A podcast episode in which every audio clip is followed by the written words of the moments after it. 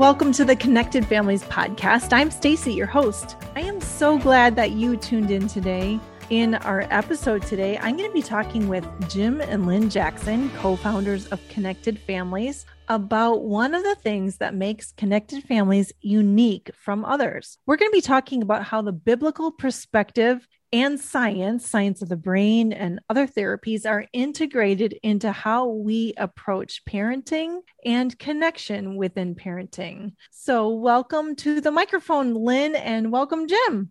Hey, we're glad to be here. Love this topic. Stacy, it's good to be with you again. Us in our room, you in yours this time. It is. Ever since COVID, we've often been in different locations and it's it's worked okay, hasn't it? Almost as good as in person. We would love to connect in person, wouldn't we, Jim and Lynn? which we do in other times. I get to talk to lots of parents, Jim and Lynn, and I remember talking to one mom who was a doctor.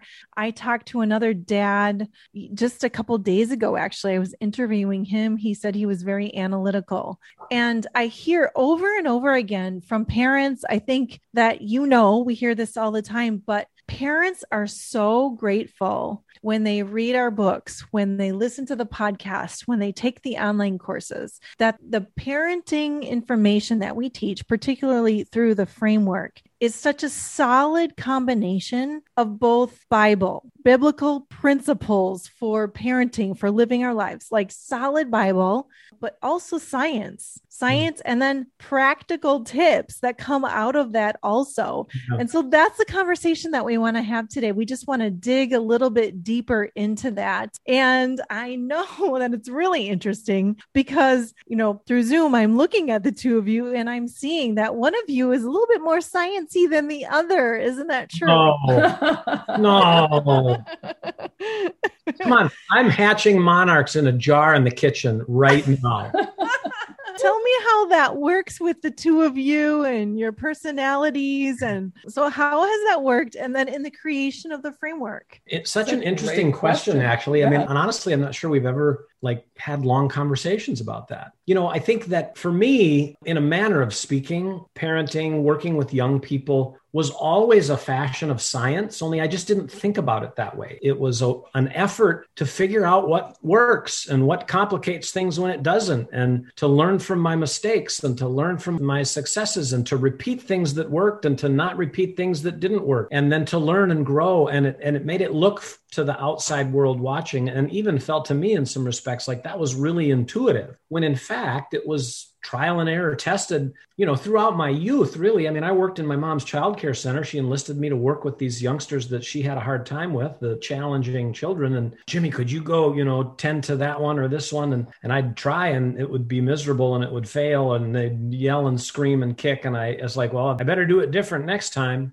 okay. and I did, and then it worked. So you know, th- there's a fashion of science in my approach, even though I don't even think of myself as scientific necessarily. Whereas I love learning about the brain. That's just my little thing, and I'm no scientist either. But I just love little tidbits, and I feel like Scripture is our north star. Yeah, mm-hmm. sets, there's for sure. It sets the paradigms. It tells us what our end goal is. It really keeps us on track in the big picture. And then we also often find little tidbits in science about how to best be on that journey towards the North Star. Mm-hmm. It fine tunes our scriptural principles, you know, because God created our brains and bodies and He wants us to understand His creation. So I love the intersection of that. And like I said, I'm no scientist, but I sure have fun reading studies and mm-hmm. kind of developing little practical ideas. But I always see them in harmony with, with scripture. And if I ever see anything that's not, which I can't remember, but then I would not pursue that. Well, I, and I want to get really practical, even about what Lynn just said, is in terms of how this all flows. Like I learned early on for me to calm down, it was really helpful to do a certain set of something. For me, it was take a walk or take deep breaths in the heat of the moment. Like I learned, oh, I got to take a breath. And, you know, even our, uh, my parents would say, Jimmy, take a breath, settle down, yeah. it'll be okay. And I'd be upset about, you know, some teacher striking out in the little league game or whatever. Jimmy, take a breath. You're crying, you hurt your knee. Take a breath, settle down. And then sure enough, I calmed down and it worked. Well, you know, we often will tell parents, you know, it's important to take a breath. And they're like, yeah, I'm not a take a breath type of parent. But then you do the research or you do the work. What does research say about breathing? Well, it says that five deep breaths change brain chemistry. So just even that, you know, giving parents the specifics of how to implement Proverbs 15:1, a gentle answer turns away wrath, but a harsh word stirs up anger. Okay, that's the north star, but then how do I do that? And through science, we learn about mirror cells, we learn about practical self-calming mm-hmm. strategies that motion changes yeah. emotion. Yeah, the shift away from energy in the amygdala to energy in the frontal lobe, right? Right. Mm-hmm. Lynn taught me that one. Jim, you're in your amygdala today. yeah. It, it, it, it, just sort of ties the beauty of scripture with a with a bow, you know, to be able to see the two working together and, mm-hmm. and to see the like the detailed pen strokes with science in this beautiful, you know, collage of scripture. That was beautiful. That was the perfect example of what our community gets every single week when they open their email and they read this email that I know both of you and then some of our other team members are very much involved in is what's the scriptural basis for this? What is the North Star that we want to be our foundation in our own identities and who we are, in our perspectives, in our worldview. And then how can we bring science along to give us practical tips of how it actually works? I loved that. I love that. The five deep breaths, not just one, we need five. Yeah. And I've actually had a parent just tell me recently because it, you know, brain science says if you involve more sensory systems, there's a greater calming impact. So I suggested that she run her finger up her thumb, stop and look and find something in the environment, then down and then back up to the tip of the index finger. Each finger represents a deep breath, but pausing at the top to find something in her environment. And she said that was that combination mm-hmm. of deep breathing and orientation to the visual environment just really was extra calming for her. Yeah. So then we give parents practical stuff where they can really do the the gentle wise peaceful loving responses they want to do. Right. And see I, so i listen to lynn say this stuff. And like i don't want to read the books and learn all the numbers. But when she tells them to me it's like oh yeah that makes so much sense. And it makes me it makes me wonder like all right what's the brain science of how the holy spirit speaks well to us. What is that how, how do we get into a place where the still small voice of god's spirit combined with the fruit of God's Spirit that's planted within me by the miracle of how this all works, to get to a place of love, joy, peace, patience, goodness, kindness, gentleness, faithfulness, self control in the parenting of my children. Like, what does my brain have to do? And if there's some physical things I, I can do that science says that I could try to get my brain in a place where God's Spirit can access it, then then tell me what that is so that I can do that. And that, are you going to tell us, Jim? Well, I mean, I've kind of referenced some of it already, but for you know, for me, my brain gets into a more receptive space when I slow down my whole body, my whole approach to whatever it is that I'm dealing with in most situations. There's mm. times when things have to move fast because something's happening that requires fast action. So, how do I keep my brain in that place in a state of receptiveness, even to God's leading in the midst of a crisis that I have to act quickly? It's not by yelling, it's not by using intimidating words or intimidating postures. It might be by sitting down and being loud. It might be by taking a step forward and looking around quickly, but breathing and keeping my eyes open and attentive and aware. Mm-hmm. Maybe it is about, you know, for me, I think it's more like like clenching my hands tightly. That helps sort of moderate some of the emotion that might go out of control and keep me into a place where even though there's tension going on and my brain is fighting to just go into fight or flight, I can stay in that logical part of my brain, that reasoning part of my brain. And that's the spot I believe where I can respond to be responsive to the to God's prompting. Yeah, I actually read a book on that. I can't remember the title right now. That when we, if we want to be in a listening posture for the Holy Spirit, we have to subdue the fight or flight amygdala centers and we have to get our frontal lobe online because that's where we can process that kind of communication. Yeah. So. And I don't know about you guys, but I just feel like I can hear the Lord better when I'm exercising. And it's always been that way. Isn't that yeah. crazy? yeah. Yeah. And Lynn, why is that? Um, because there's a heightened energy, but it's a calm energy and it's emotion changes emotion. So big, heavy muscle work keeps us in a really often keeps us in a in a just right arousal state but we're alert. So it's relaxed alert because i'm don't we love lynn for this? We love you lynn for this that you bring all this in. it's so interesting because for me what what motivates me is what works for Lynn, yep. what motivates Lynn is not just what works, and you're always, and we have arguments about this. Like, like Lynn, I don't need to explain why. I just it, we're gonna here's we're gonna do this thing. Yeah. She's like, but why? What's the what's the rationale for this? Why would that be better than some other thing that we do? And I'm like, Lynn is always you're always digging for the why. Mm-hmm. And then the why helps you justify the what for me, the outcome is, you know, and not to say outcomes aren't important to you right. and not to say whys aren't important to me, but right. it's just this leaning that we have that's different. And it really is, I mean, mostly fun to butt heads about things all the time. We doing the forward thinking what we're going to do and Lynn doing the, the more present and sort of actually past thinking about what's been said and studied to show why this matters. Yeah. Uh, and then we figure out how to both hand in hand move forward into things whether that's the founding of a ministry or dealing with couples or, or stressed people that we're having conversations with or our own parenting or our own families of origin issues. You know it's like it's kind of that way through all of the things mm-hmm. through all the things. I, I just want to say publicly right now, even though one day you brought a science book to a wedding that I was delivering, Oh, I appreciate. no, no, no, no, no, no. I appreciate your tenacity about the whys. I really yeah. do. We all appreciate it. We all appreciate that input into all that Connected Families does. It's beautiful. And, you know, I have the framework magnet in front of me. We sell it on our website. If, if people have taken the discipline that connects online course and received the welcome packet it comes in in the welcome packet. And we have scripture on each of the levels of the framework. And so the scripture on ephesians 1 3 which just seems fitting to mention right before we go to break because it's the undergirding it's the north star that lynn was talking about of all that we have just talked about. And, and the verse is this Blessed be the God and Father of our Lord Jesus Christ, who has blessed us in Christ with every spiritual blessing in the heavenly places. It's we have all of these tools available to us to learn how to calm and to learn that we need to, you know, rub our hands together to get calm or to learn that I need to get on the treadmill to mm. be closer to the Lord and hear his voice. Like all, you know, to be able to read research like you do, Lynn, and be able to apply it to the work that God has given you. We love that we're going to go to break and we're going to come back and we're going to talk more about how the Bible and science comes together in all that we teach and do here at Connected Families.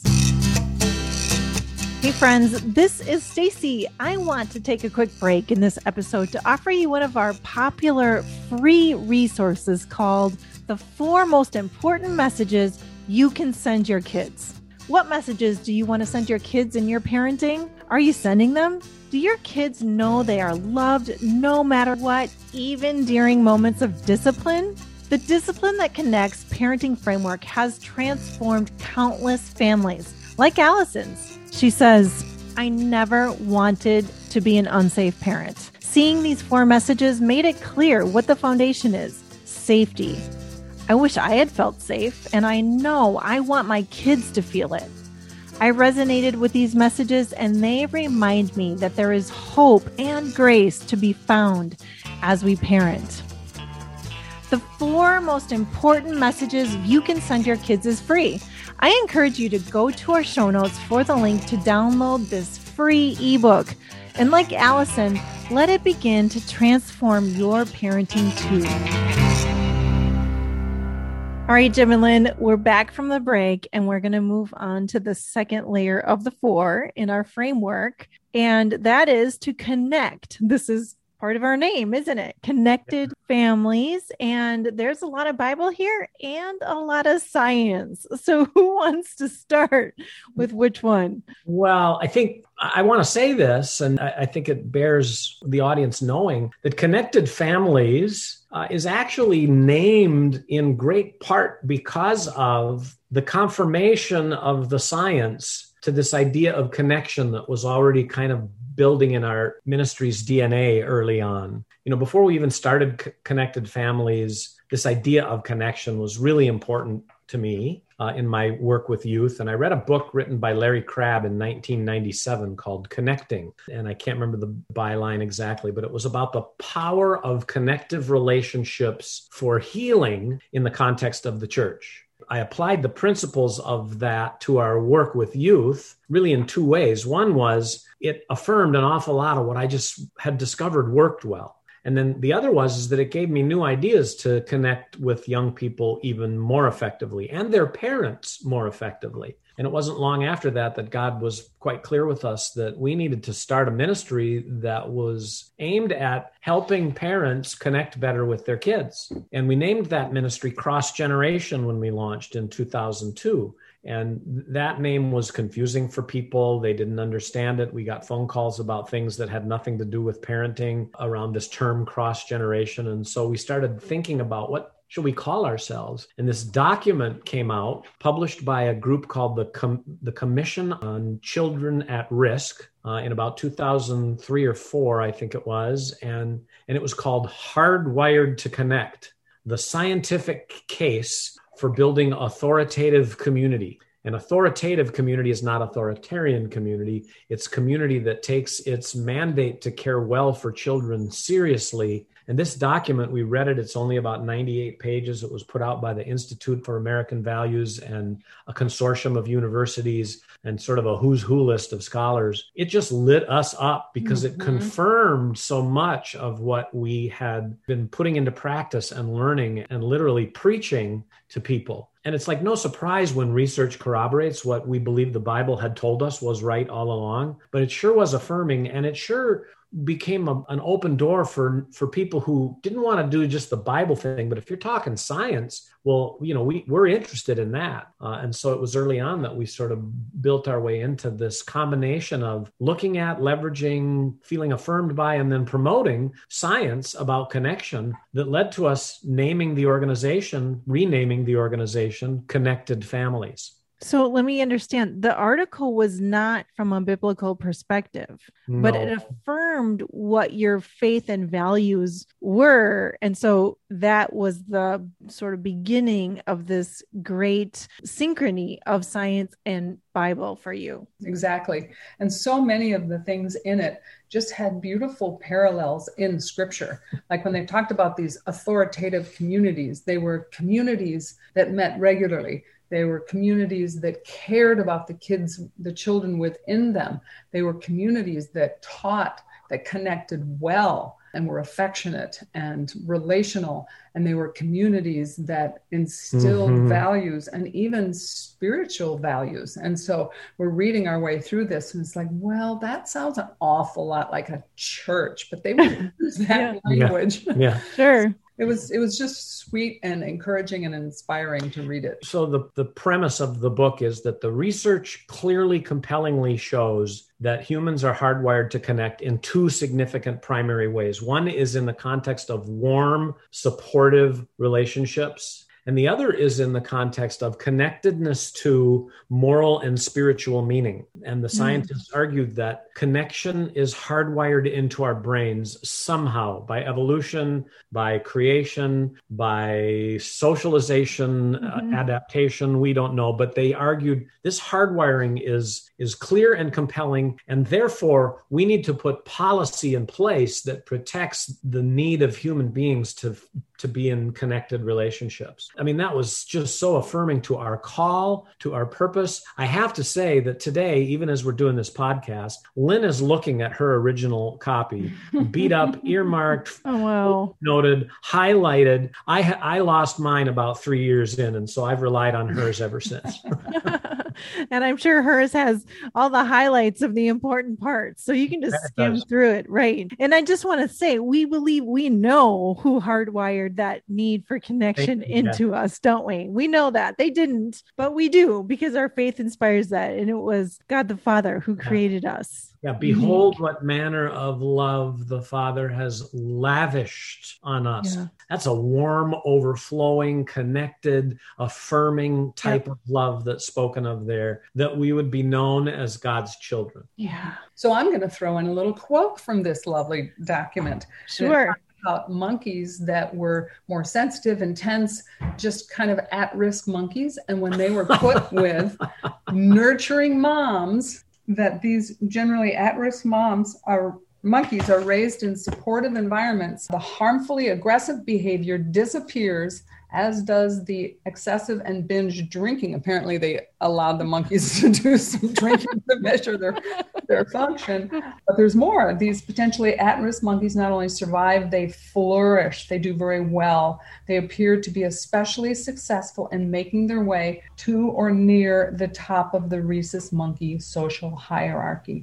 What happened? An improved social environment has changed a heritable vulnerability into a positive behavioral asset. So it says these kiddos that struggle more when we connect well with them, they can be the very ones that go on to channel all that intensity into positive leadership. So just a fun example of just the science that inspires us and mm-hmm. encourages us to connect well and deeply with our kids. Yeah. And it compels me as a parent when I hear this to look inward. And there's that foundation part that we talked about earlier to do some self assessment, to do some reflection on two things. One is how intentional am I to truly connect? Every parent will say, Yes, I love my kids and I want what's best for them. The question isn't whether you love them. The question isn't about good intentions. The question is about your action. And the first part is how intentional am I about those connective actions? And the second part is is what would my children say about my actions? Would they say, mm-hmm. "Yes, my mom, my dad works to connect with me or works to make sure I know I'm loved or works to make sure that, that I know I'm deeply cared about. What would they say about it? Because our perspective is important, but our kids' perspective is equally important. And that's where connection in our minds truly happens. The hearts of the parent turn toward the children, the hearts of the children turn toward their parents is a biblical idea, a goal of connectedness that leads to good outcomes. So, this is again where science comes in and gives us some specifics about effective ways to do that. And, you know, which is to pay attention to my nonverbal communication. If I'm just saying when my child misbehaves, now you know I love you, but da da da da da, that's not really going to connect with their hearts. And so most experts agree that 70 to 93% of communication is nonverbal. So as parents get in touch with what is my body communicating? What are mm-hmm. my eyes communicating? I just read recently something about, you know, if you're if you're tense with your child, raise your eyebrows. And I looked in the mirror, I kind of practiced it, looked in the mirror, and went, oh my gosh, that's a huge difference. And then those mirror cells can kick in and pave the way for connection. Mm-hmm. Again, you know the, the big guiding north star is scripture of keep your hearts connected to your children. And then science helps us to learn more and more effective ways to do that. And this is why we love connected families because we bring it together and then we break it down into really simple ways that we can implement each day. And I think about, you know, the phrase move toward a struggling child. We say that in the courses, we say that as speakers in our workshops. You know, we think that all the time. Our child is struggling, and no matter how it's showing up, if it's defiance or if it's, you know, not brushing your teeth, even after I've told you three times to brush your teeth or get in bed or whatever it is,